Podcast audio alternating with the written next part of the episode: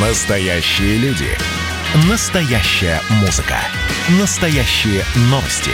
Радио «Комсомольская правда». Радио про настоящее. 97,2 FM. эм. По сути дела, Николай Стариков. И микрофона Владимир Варсобин. Николай, здравствуйте. Владимир, здравствуйте, здравствуйте, уважаемые радиослушатели. И э, с прошедшим праздником всех вас, господа, товарищи, Николай, и вас лично.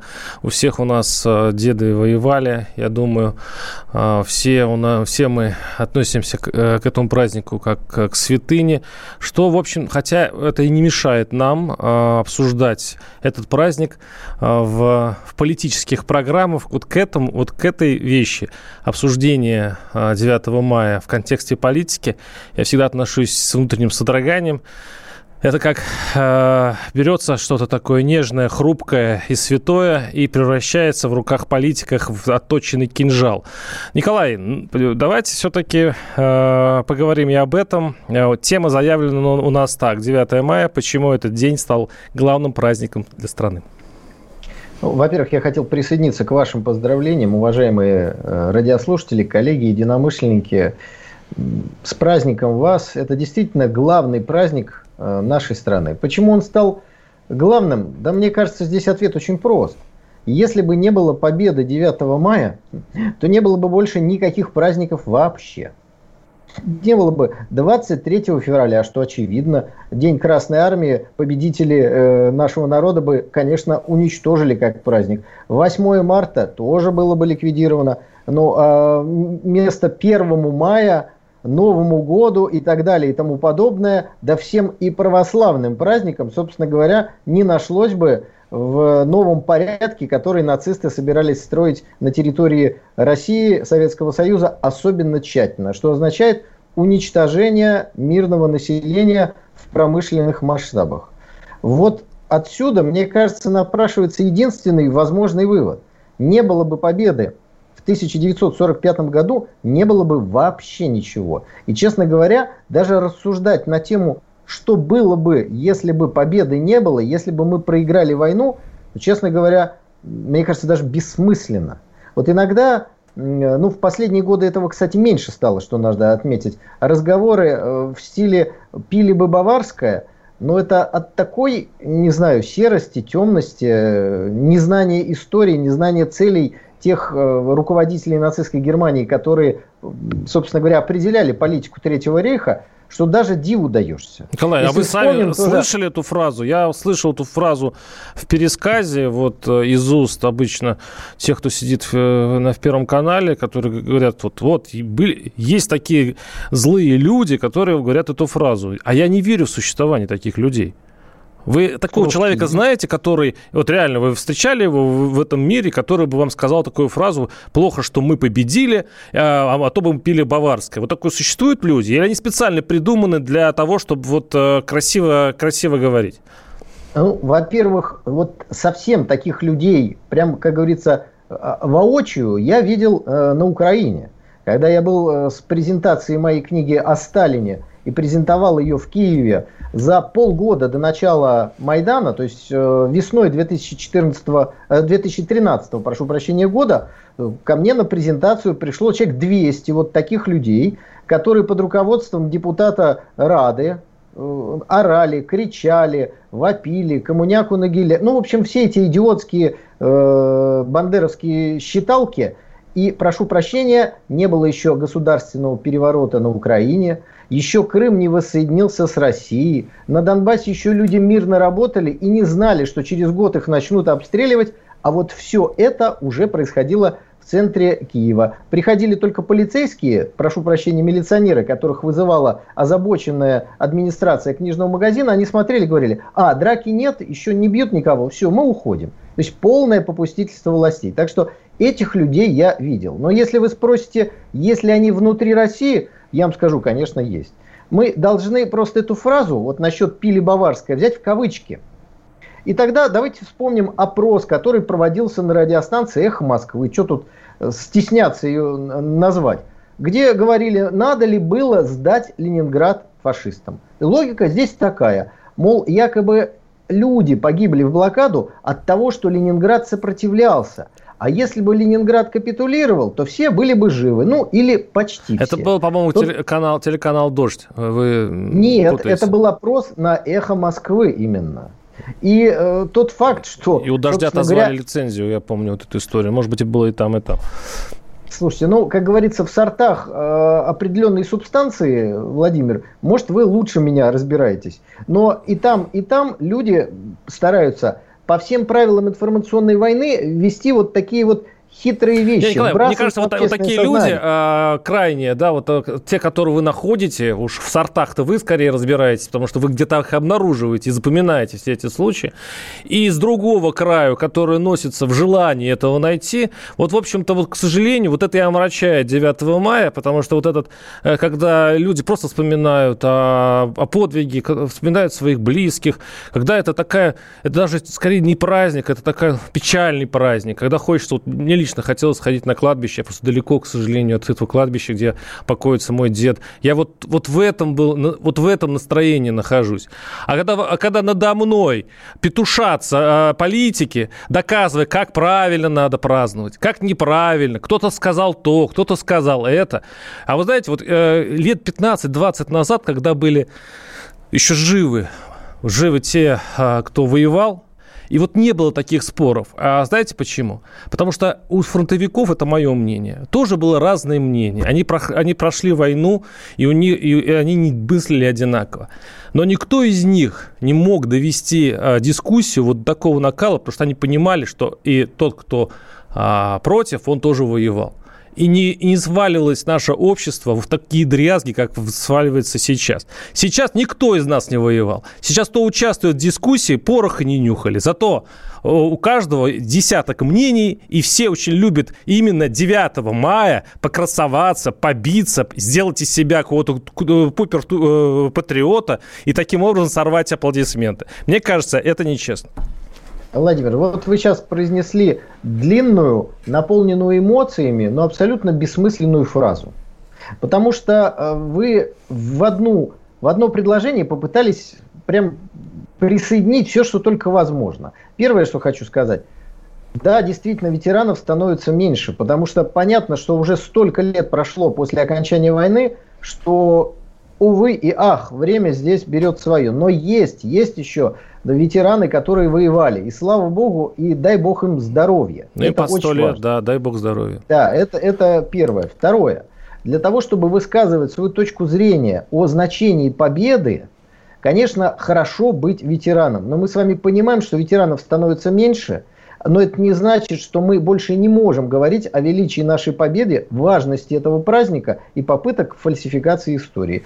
А да, вот на этих дождях, эхах Москвы сидят абсолютно молодые а, относительно ветеранов люди, которые все время пытаются вбрасывать какие-то вещи. Я Да вы друг не друга полностью- стоите. Да вы друг Подождите, друга стоите, что не-не-не, те, ну, что эти, я вам Подождите, скажу. вы меня, пожалуйста, с этими субстанциями, э, с этими радиостанциями, меня не пытайтесь склеить. Я выступаю в эфире радио «Комсомольская правда». И судя по отзывам э, наших уважаемых радиослушателей, Владимир, вот то, что я говорю, как-то к названию радиостанции ложится хорошо. А вот то, что говорит мой уважаемый соведущий Владимир Варсобин, обычно вызывает недоумение. Не на эхе ли Москвы мы... О, вот Николай, а причем э, э, сейчас, я, сейчас я смотрю Давайте я ленту, под- это не подтверждает, а, ваши слова, б, ну, в конце концов, не вам решать, к чему э, больше соотносится верно. комсомольская Решать правда и лично я. Владимир, Да. назовите, пожалуйста, номер телефона, чтобы наши радиослушатели могли позвонить и высказать свою точку зрения. 8 800 200 ровно 9702 наши студийные телефоны.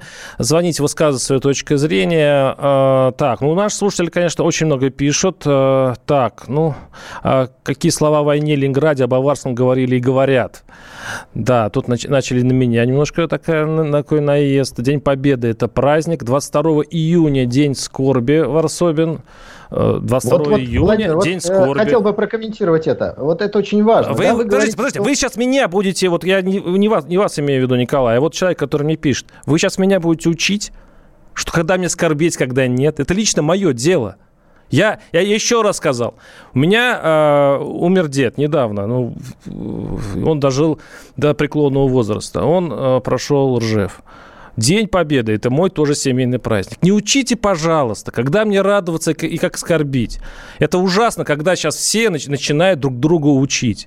Это, мне, мне кажется, это, это, вот, вот это, в этом и есть политика, когда идет насаждение эмоций. Оставьте Нет, это Владимир, для... Политика да. не в этом. Политика не в этом. Вот смотрите, конечно, а, абсолютно ваше семейное дело, личное дело, когда посетить могилу ваших а, уважаемых предков, когда скорбеть, когда радоваться. Государство должно задавать, ну, если хотите, стандарты праздников. И это очень правильно.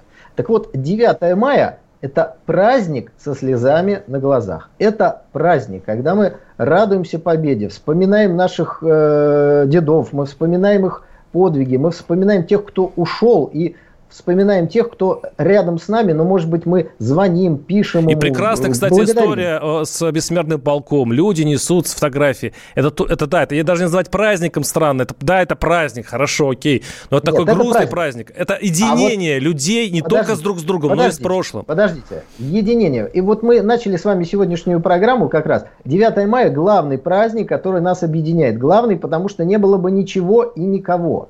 А вот 22 июня – это день скорби.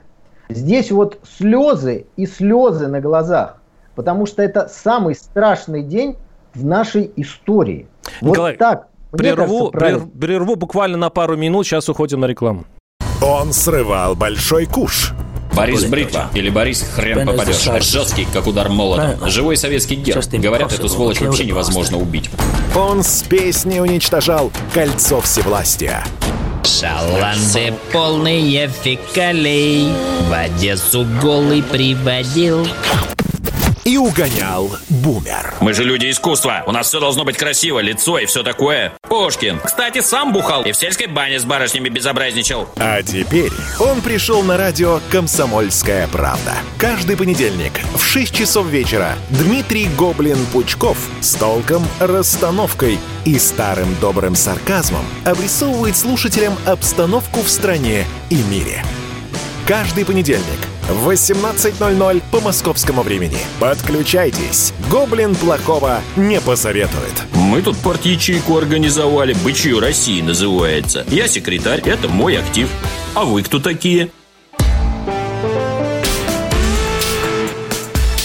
По сути дела, Николай Стариков – Микрофона Владимир Варсобин. Э, Николай, я прервал вас. А, да, собственно говоря, сейчас хотелось бы послушать наших уважаемых радиослушателей. У нас ведь есть звонки, Очень да, много. 8 800 200 ровно 9702. Не расслышал? Э, Роман из Сергеева Посада. Роман, слушаем вас. Здравствуйте. Э, Здравствуйте. Добрый день. У меня вот такой вопрос. Вот в свое время Швидкой сказал, что в беде нету национальности. Скажите, пожалуйста, вот у меня такой вопрос возник э, к вашему гостю. 21 апреля 2014 э, года э, был указ Путина 200, 268, который, значит, о реабилитации крымских татар. Вот скажите, не переписывали ли эта история господином Путиным, который э, фашистов, которые помогали фашистам, убивали евреев, русских и так далее, он их реабилитировал вот, за свой счет. Вот скажите, пожалуйста, не переписывали ли эта история э, товарищем э, Путиным и Кремлем? Спасибо большое. Спасибо, Николай. Ну, очень хорошо, уважаемые радиослушатели, что вы указали дату этого указа. Давайте вспомним, что в этот момент происходило. Это э, апрель 2014 года. Значит, в марте 2014 года прошел референдум, далее были приняты решения, и Крым воссоединился с Россией. Задаем себе вопрос, э, хотело ли руководство России, да, собственно говоря, и все граждане России, чтобы это воссоединение произошло безболезненно, без пролития капли крови? Ну, конечно, да. Э, я напомню вам, что вообще в целом в момент вот государственного переворота на Украине и последующих событий в Крыму, в Крыму погибло несколько человек. Два человека уже после э, референдума были застрелены снайпером в Симферополе. Причем так, чтобы вызвать стрельбу и провокации. А был убит один казак-ополченец, и был убит один военнослужащий тогда еще украинской армии. А, далее в Симферополе происходили определенные события до референдума. Вот была давка, в которой тоже, по-моему, погибло два человека. То есть события были вот так вот на грани. Очевидно, что э, та сила, на которую в Киеве делали ставку как на фактор дестабилизации в Крыму, это были в основном крымские татары, в том числе. Значит, этот фактор не сработал благодаря мудрости крымско-татарского народа, благодаря определенным законодательным актам, благодаря определенным политическим общественным деятелям России, которые приехали в Крым, пообщались с э, руководством крымско-татарской общины, с рядовыми э, крымскими татарами и сняли все вопросы, которые могли возникнуть, чтобы не было никакой напряженности, никакого ожидания чего-то нехорошего. Вот в этой связи возвращаемся к указу, который в тот момент принял э, президент Путин. Правильный ли этот указ в тот момент? Конечно, правильный. Э, что касается исторических событий, они были сложные. Я свою точку зрения на э, выселение крымских татар, э, почему это было сделано, как это было сделано, изложил в своей книге, которая посвящена этому вопросу. Называется «Россия, Крым. История». Думаю, что сейчас подробности мы об этом говорить не будем, но вернемся в, со- в соответствующее время к этому вопросу. Ну, получается, это такой был тактический ход, Николай. Я так вот усвоил из вашей речи. 8 800... Это был это был правильный ну, ход. Ну, тактические ходы бывают ситуации, и правильные, и ошибочными. Да. Момент. Да, 8 800 200 ровно 9702. А, Челябинская область. Полина, слушаем вас. Здравствуйте. Здравствуйте. Э, Николай Викторович, я очень сочувствую. Очень трудный вам достался журналист, крутится, вертится, пыль в глаза людям пускает. Я с вами почти во всем согласна, хотя есть, конечно, детали, с которыми можно э, не согласиться. Но все же, вот так вот э, крутиться, по-моему, это как-то не А что вы имеете в виду, что, а что значит крутиться? Вы хотя бы, если критикуете, так э, скажите, а то я в, в недоумении. Что ну, вам не вот, нравится? Мне не нравится, что вы, вот, вы правильно говорите о победе, но как только что, так вам, вы стараетесь опорочить власть и одновременно вот какую-нибудь грязь вытащить. А, а, а вам не нравится, когда я что-то плохое говорю о власти, да? Нет. нет. А что? Мне не нравится, что вы говорите много грязи, а, а, обо всем вообще. Вот а, о нравственности, о людях. Вы говорите, ветераны имеют разные мнения, фронтовики. Да ничего да. подобного. Все они воевали за Родину. Зачем это? Ну, зачем людям пыль в глаза пускать? Ну, вы хотя бы и разберитесь сначала, в чем я говорю. Ну, ну, ну, ну Уважаемые ну, коллеги. коллеги, слушатели, Владимир, пожалуйста. Да, да, есть вопрос ветераны, ветераны, живые люди. И они не, все, не думали все по одному шаблону. И писатели, фронтовики были разные, почитайте. Много, много разных историй они вспоминают а, и героических, и нет о войне. Это люди. Люди не бывают одинаковыми. Вот только это хочу сказать. А, значит, а слово «грязь», ну, это уж дело такое Владимир, очень субъективное. Вот, да. Я не могу с вами согласиться. Подождите, мы сейчас при, примем следующий звонок. Фронтовики делились на две части. Первая часть фронтовиков – это те, кто находились в нашем окопе. И вторые фронтовики находились в окопе нацистской Германии. О чем вы сейчас говорите? Вот Я говорю только о тех фронтовиках, которые в нашем окопе. Не существует. Поэтому все, кто был на нашей стороне, это герои, уважаемые люди, а те, кто был на другой стороне, Николай, это предатель. Ну, коль так, ну, коль так. Есть а, здесь еще тогда э, здесь деление фронтовиков. Те, кто не любил говорить о войне, а те, кто ходил э, с, с медалями и много об этом говорил. И, кстати, те, которые не, не любили вспоминать и не любили даже одевать свои награды, даже только, только 9 мая, они достаточно скептически относились к тем, кто вот ходил там, э, значит, хвастался о своих там победах и так далее. Очень много разных, я не хочу просто это все поднимать. Только не делайте, пожалуйста, из, фр... из фронтовиков какое-то клише, какую-то двухмерную фигуру, которая мыслит только так, как вам нравится. Это, еще раз говорю, живые люди, которые даже к, к празднику, когда Сталин отменил праздник Победы э, в, в 50-х годах, а, и э, фронтовики просто демонстративно перестали носить ордена. Владимир, Помните Сталин ничего историю? не отменял. Ну как, он первое. отменил 9 мая. А вы примите, пожалуйста, звонок. И мы сейчас Я, поговорим. Это можно вообще еще одну передачу, еще одну передачу э, сделать именно вот по этим историям. Ну, не хочется это делать именно 9 мая. 8 800 200 ровно 9702. Тамара из Москвы. Тамара, слушаем вас. Здравствуйте. Добрый день. Здравствуйте. Мне кажется, э, мне кажется, что те люди, которые э, сейчас э, говорят о том, что э, не надо праздновать и э, ну и прочие инсинуации.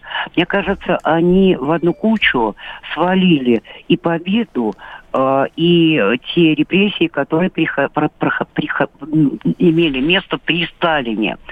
Я хочу сказать, что наши фронтовики Первое, что они кричали, когда шли в бой, за Родину и только потом за Сталину. За Сталина. Они воевали за Сталина.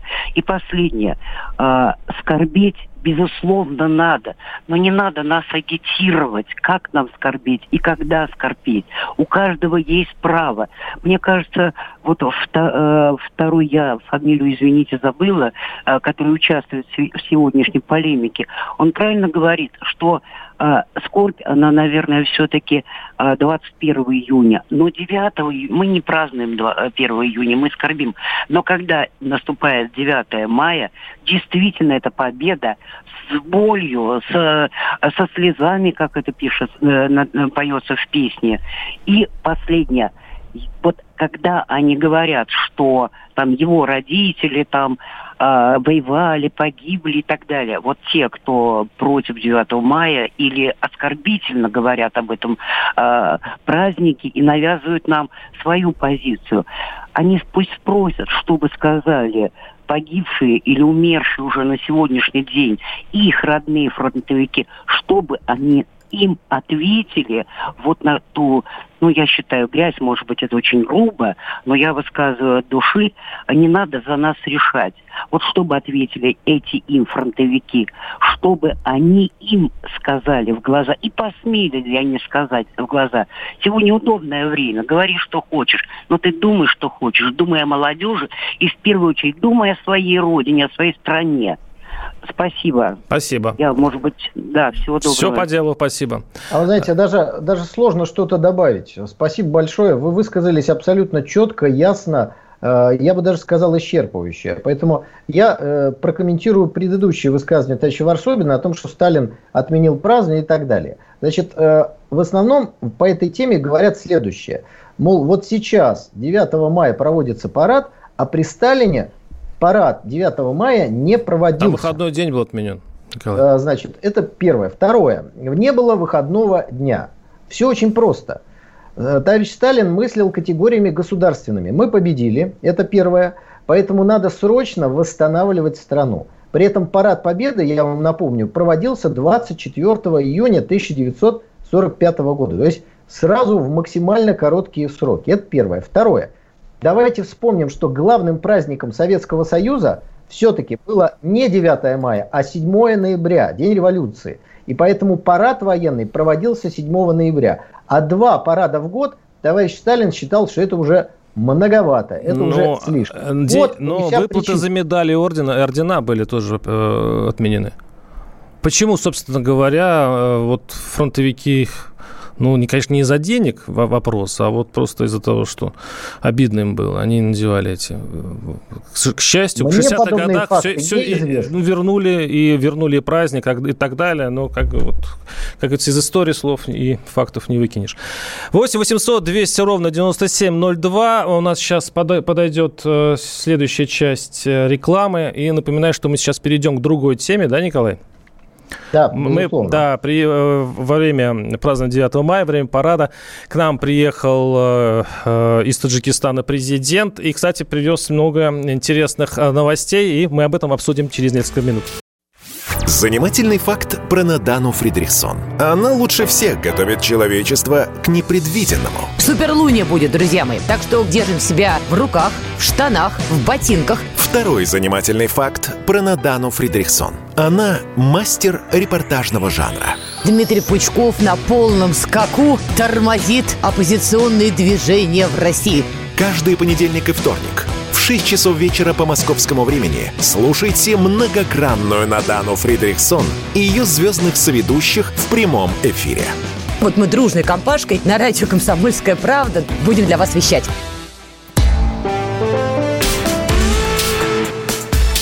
По сути дела, Николай Стариков. И микрофона Владимир Варсобин. Переходим к визиту Рахмонова, который был приурочен к параду. Э, Николай, я правильно понимаю, что это был единственный зарубежный гость во время этого праздника? Все правильно? Все э, верно? Да, действительно. Президент Таджикистана был единственным гостем зарубежным, но в этом никакой новости нет. Потому что несколько лет назад, я помню, например, э, Игорь Дадон, тогдашний президент Молдавии, тоже был единственным гостем. Но э, мы парад-то, в общем, для себя проводим. Так что количество гостей для нас не критически не важно. Я бы сказал так. Хотят приехать, приезжают. Не хотят, не приезжают. Тем более, что военные аташе наших партнеров, конечно же, на параде были. Вот для них, пожалуйста, все показываем, ничего, кроме того, что надо скрывать, не скрываем. Смотрите, дорогие друзья, ссориться с нами не рекомендуем. Теперь давайте перейдем э, к э, Средней Азии. Не, Николай, вот подождите, здесь... я, я недаром не, не задал этот вопрос и еще э, в предыдущей части сказал, что э, Рахман привез некое предложение интересное. А, и, кстати, прокомментировали наше ведомство. Собственно, мы сами признались, что э, полтора миллиона рабочих рук из Средней Азии России очень не хватает. И э, это в строительстве и в сельском хозяйстве. Замечу еще раз, полтора миллиона. А, и вот, по большому счету, вот и об этом тоже было, э, было обговорено с Рахмоном, об этом велись переговоры. Николай, как вы вообще смотрите вот на эту проблему? Я, я, я называю проблемой по одной только причине. А, ведь можно не доплачивать своим, точнее, им, своими доплачивать, а и держать э, низкие э, зарплаты в строительстве и сельском хозяйстве в ожидании э, ну, узбеков, таджиков и других наших э, соседей. А можно платить нормальные зарплаты россиянам, и, в общем-то, в этом случае такая миграционная проблема бы снялась само собой. Наше государство идет по первому пути. Им легче на, э, сюда свести полтора миллиона э, мигрантов и решить все экономические проблемы. Вот, Владимир, знаете, это редкий случай, когда я э, практически во всем с вами соглашусь. Та проблема, о которой вы говорите, называется одним словом – капитализм. Поток мигрантов нужен российскому капиталу для того, чтобы сдерживать рост заработной платы. В этом ничего нового тоже не существует. Нет, это делалось всегда. Там во время забастовок использовали штрейк брейхеров, такое вот слово немецкого происхождения. То есть тех, кто готов за ту зарплату, за которую рабочие не хотят работать, осуществлять и выполнять их функции. Вот функции таких штрейхбрейхеров в российской экономике играют трудовые мигранты из Средней Азии, из Таджикистана и Узбекистана, в меньшей степени из Киргизии. Хорошо ли это для российской экономики? Это плохо для российской экономики. Потому что искусственно сдерживается рост заработных плат и доходов наших граждан. Это приводит к тому, что спроса в России нет. Ведь те же самые узбеки и таджики, заработав деньги, что с ними делают? Отправляют домой, кормят семьи в своих кишлаках а российские граждане не получают высокую зарплату, не могут устроиться. В итоге у нас в стране нет спроса. И это приводит дальше к целому к целой цепи печальных последствий, включая недоборы для нашего, э, для нашего государства, налогов и всего, что оно собирает. Но снижает Поэтому, уровень конечно... зарплат, понимаете? То есть очень многие э, не хотят идти в ПТУ на такие профессии, потому что они видят рынок. А в рынке рынок специально создан для мигрантов в Средней Азии, потому что там вот э, строительство, сельское хозяйство, там все очень так низенько. Поэтому Но, мы таким образом Владимир, и губим здесь, свое предлагаю... и так далее. Вот, вот э, смотрите, мы должны посмотреть на эту проблему со всех сторон. Первое, для чего существует экономика России? Для того, чтобы жители, граждане России в первую очередь могли работать, получать достойную зарплату. Это, вот, вот это главное. Не с ног на, на голову все должно постав, быть поставлено, как сейчас, что нужно пригласить э, мигрантов, готовых работать за небольшие деньги, и таким образом, значит, ну вот вы не хотите работать, говорят гражданам России, за эти деньги, будет вместо вас работать кто-то другой. Поэтому миграция должна быть средством дополнения, а не замены российских граждан на рабочих местах. Сейчас это средство замены, и это неправильно. Теперь давайте зададим себе вопрос, почему наше государство все-таки ведет такую неправильную с моей и, как я понимаю, с вашей точки зрения политику. Причин я вижу две. Первая – интересы российского капитала. И это первая причина. А теперь вторая причина, а, о которой мы с вами должны сказать. Соединенные Штаты Америки выводят войска из Афганистана. Это приводит к дестабилизации региона. Американцы, как вот сейчас в том числе и на новостях на радио «Комсомольская правда» было сказано, хотят передислоцировать часть этих войск в Среднюю Азию. То есть вернуться в Узбекистан, Таджикистан, Киргизию, откуда их совсем недавно, в общем, э, при нашем участии выперли. Давайте называть вещи своими именами.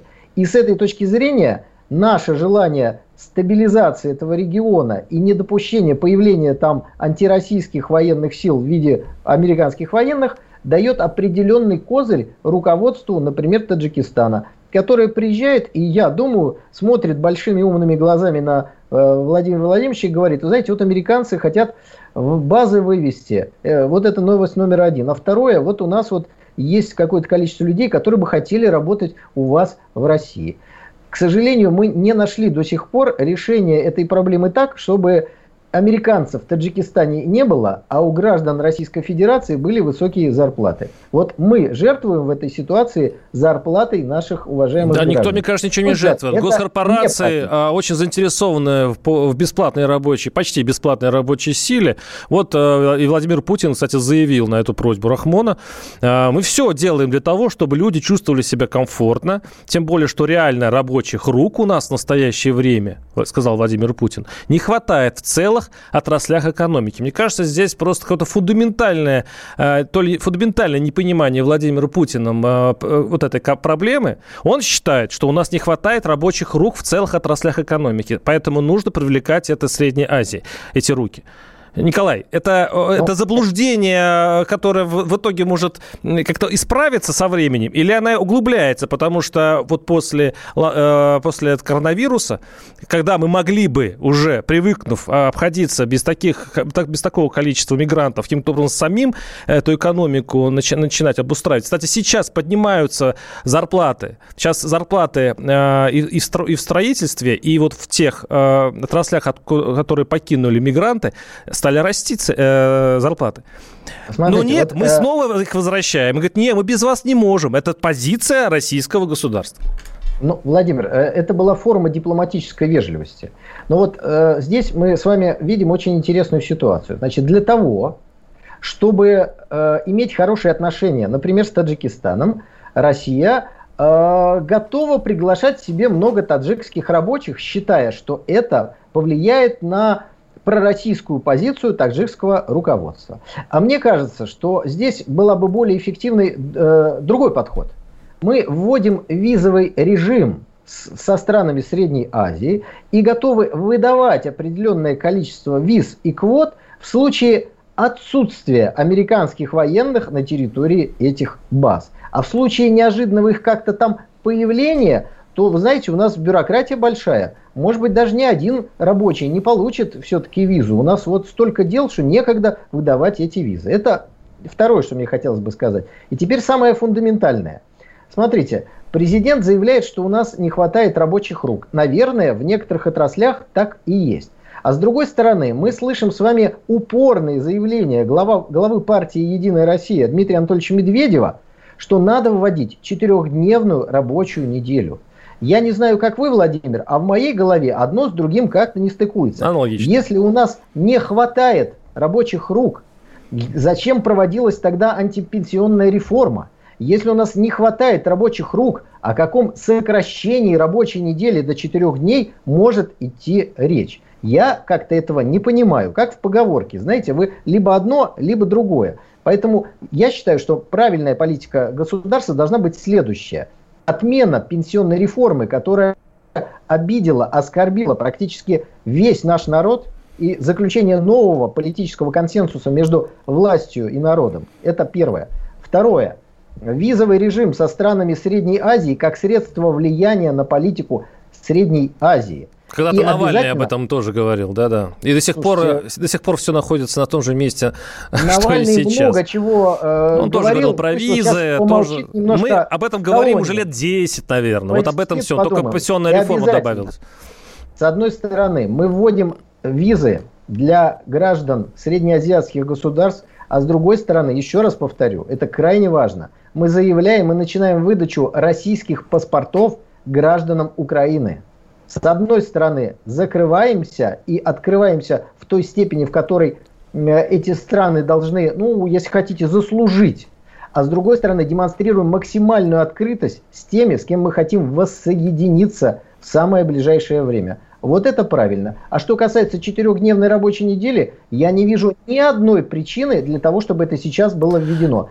У нас впереди новая индустриализация. Какая там четырехдневная рабочая неделя? Николай, это же, по-моему, это старое заявление Медведева, вы сейчас обсуждаете, которое уже, ну, по-моему, актуальность давно потеряло. Тут, тут другой вопрос. Я думаю, что те, кто докладывает такие цифры Владимиру Путину, говорят еще вот что.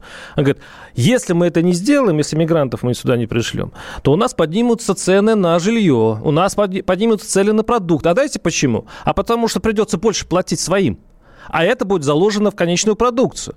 Они, кстати, не будут, понимаете, они не будут уменьшать свои барыши, они не будут э, уменьшать свои доходы. Они все перекладут, на, переложат э, на, э, на плечи потребителя. Вот в чем беда. И, и Владимир Путин приходится работать в этих обстоятельствах. Это как версия. Но мы э, продолжим эту беседу через несколько минут. Оставайтесь с нами. Просыпайтесь, вставайте, люди православные! В эфире радио «Комсомольская правда». Я Сергей Мордан. Прогноз на 21 год вас не порадовал, я надеюсь. Конвойные в белых тулупах, лающие овчарки, прожектора шарят по белой пустыне. Давайте уже вот по-нашему, по-русски скажем. По Врагам и изменникам Родины нет и не будет пощады. Руки прочь от Егоды. У него нашли огромный дилдо в шкафу. А вообще он отмазывал заключенных и пил с ними коньяк. Каждое утро в 8 часов по Москве публицист Сергей Мардан заряжает адреналином на весь день. Мне кажется, это прекрасно.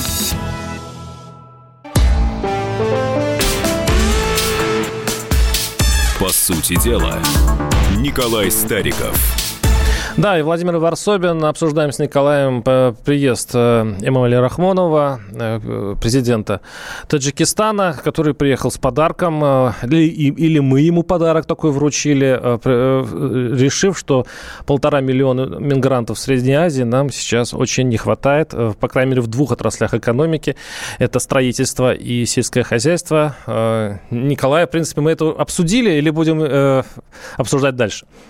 Нет, мы должны э, поговорить о геополитическом аспекте. Мы так его коснулись, давайте, э, что давайте фактически коснемся. среднеазиатские государства, они э, ну, занимаются таким лег, легкой формой шантажа. Да? Что если вы не сделаете то-то и то-то, то вот тут американцы вот выходят и так далее. На самом деле, хочется сказать, что те, кто в последнее время пытался договориться с американцами, они очень плохо заканчивали. Начиная с Муаммара Каддафи, который вместо того, чтобы жестко, быстро подавить антигосударственный мятеж, который в итоге привел к развалу страны э, и страшной гражданской войне до сих пор, он пытался договориться, показать, что ну я не буду жестко подавлять, вообще вот свои деньги не забираю из ваших банков, э, там, э, я имею в виду, конечно, не свои личные, а деньги Ливии. В итоге и деньги украли, и Ливию разрушили, и ничего хорошего не получилось. Янукович пытался с ними договориться. Он, собственно говоря, сделал все, что ему сказали. Пошел, подписал договор с проамериканской оппозицией. На следующий день появились американцами же организованные снайперы, и самого Януковича через несколько часов уже пытались убить.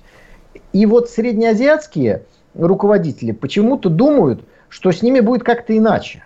Я просто, пользуясь случаем, хотел бы обратиться к этим уважаемым товарищам или господам, не знаю, как сейчас к ним обращаются. Дорогие друзья, заключав договор с дьяволом, ничего хорошего получиться не может. А вы сейчас чего их Если ругаете? Вы, только... Э, вы сейчас что ругаете? Они э, с американцами, что сейчас дружились? Вы как-то введите в курс дела. Что там опять не так э, в Средней Азии? И почему мы так на них сейчас должны быть злы? Значит, Владимир, я первое никого не ругаю. Угу. Я объясняю, что сейчас происходит и какие последствия от этих действий, да, которые ну, могут... Опишите действия, могут, что случилось? Э, Если э, американцы выходят из Афганистана, а американцы вроде как выходят из Афганистана, это означает, что теперь американцы будут финансировать и помогать тому, с чем они, собственно говоря, совсем недавно боролись. Некой власти в Афганистане, которая, получив поддержку э, американцев, постарается дестабилизировать соседние регионы. Э, там будут красивые лозунги. Тот же самый запрещенный в России ИГИЛ и так далее и тому подобное. Ничего себе создание... красивый лозунг вы придумали. Это не красивый, красивый лозунг. лозунг. это создание некого государства под флагом ислама, которое не обращает внимания на нынешние государственные границы. Они же смотрят сквозь этого. Не получилось э, сейчас в Сирии и в Ираке, хорошо, давайте на территории Афганистана. Там уже давно эти эмиссары действуют. Дальше вся эта зараза будет переползать, ну, по крайней мере, пытаться, через границы Таджикистана, Узбекистана, там рядом есть Туркмения, которая с американцами пока не общается, но периодически публикуются статьи, что в Туркмении, вы знаете, демократия и нет никаких проблем. Такие вот посылы, чтобы Туркмения как-то вошла в большей степени в орбиту американского и европейского влияния.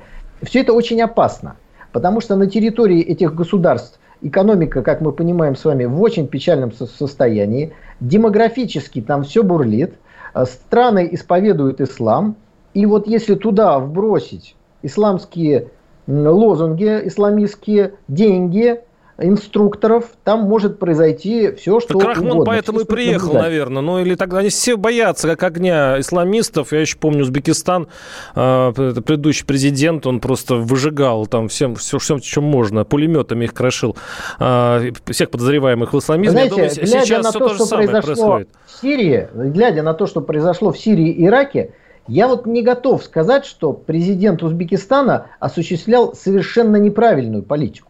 Потому что, да, погибло там Кириллов, несколько да. десятков, может быть, сотен человек. В Сирии погибли сотни тысяч человек. В Ираке погибли сотни тысяч человек. То есть предотвращение... Я пытаюсь понять природу вашего опасений сейчас. То есть пока, в США, пока в Афганистан еще не, не полыхает, еще ИГИЛ не, не атакует э, Таджикистан, у нас более естественная Через проблема. Полгода вы все это у, у нас вот, таджи, вот таджики, таджики, узбеки, киргизы и прочие, вот они к нам придут. Вот это вот наша проблема, которую мы... Это может быть не проблема, может быть это и плюс. Я вовсе не, там, не расист. И, кстати говоря, очень часто лучше э, рабочих нанимать, между прочим. Вот, кстати говоря, я делал, я делал ремонт недавно. Вот они дешевле. Но при этом русские бригады, которые брали дороже, они часто более э, ну, качественно делали работу. Но у, у них перебивают цены. И, Владимир, и, и, я... и, к сожалению, уби, э, забирают у них деньги. И вот еще полтора миллиона, если придут таких вот э, гастробайтеров, то я думаю, нашим э, ребятам, которые сейчас более-менее поднялись в строительном бизнесе, в сельском хозяйстве, но будет проблема. Кстати, в среду будет программа «Гражданская оборона», э, придет известный фермер-сирота, который будет плакать откликаться именно по этой теме, потому что он тоже не очень понимает политику нашего государства. Да, Николай, извините за длинный спич. Ну, собственно говоря, э, мы с вами в данном случае отчасти совпадаем. Нужно вводить визовый режим, потому что неконтролируемая миграция со стороны стран Средней Азии опасна не только э, как инструмент вымывания э, и занятия рабочих мест, на которые наши граждане не попадут, не только как инструмент снижения средней, средней заработной платы, но и как инструмент э, возможного возникновения здесь очагов террористических организаций. Мы каждого мигранта должны знать и понимать, хотим мы его видеть у себя или нет. При этом Россия должна укреплять 201-ю дивизию и базу на территории Таджикистана, наращивать военное присутствие там. Но что мешает, Николай, отразить... чуть-чуть осталось времени, что мешает государству поступить вот так жестко? Почему? Мы боимся потерять последних союзников на юге? Большое отсутствие фракции партии «Справедливая ну, Россия» за правду в должном количестве в Госдуме. Ну, я понял, да. Ну, тогда бы вы не были политиком, если бы это не сказали, а тут уж, извините, я подставился вопросом. А, Николай Стариков, а, к сожалению, мы не сможем сейчас принять звонок, да, у нас уже нет времени, но есть время зато попрощаться с вами и а, сказать, что услышимся через неделю. До свидания. Николай, до свидания, до свидания все. С прошедшими праздниками, господа и товарищи. По сути дела, Николай Стариков –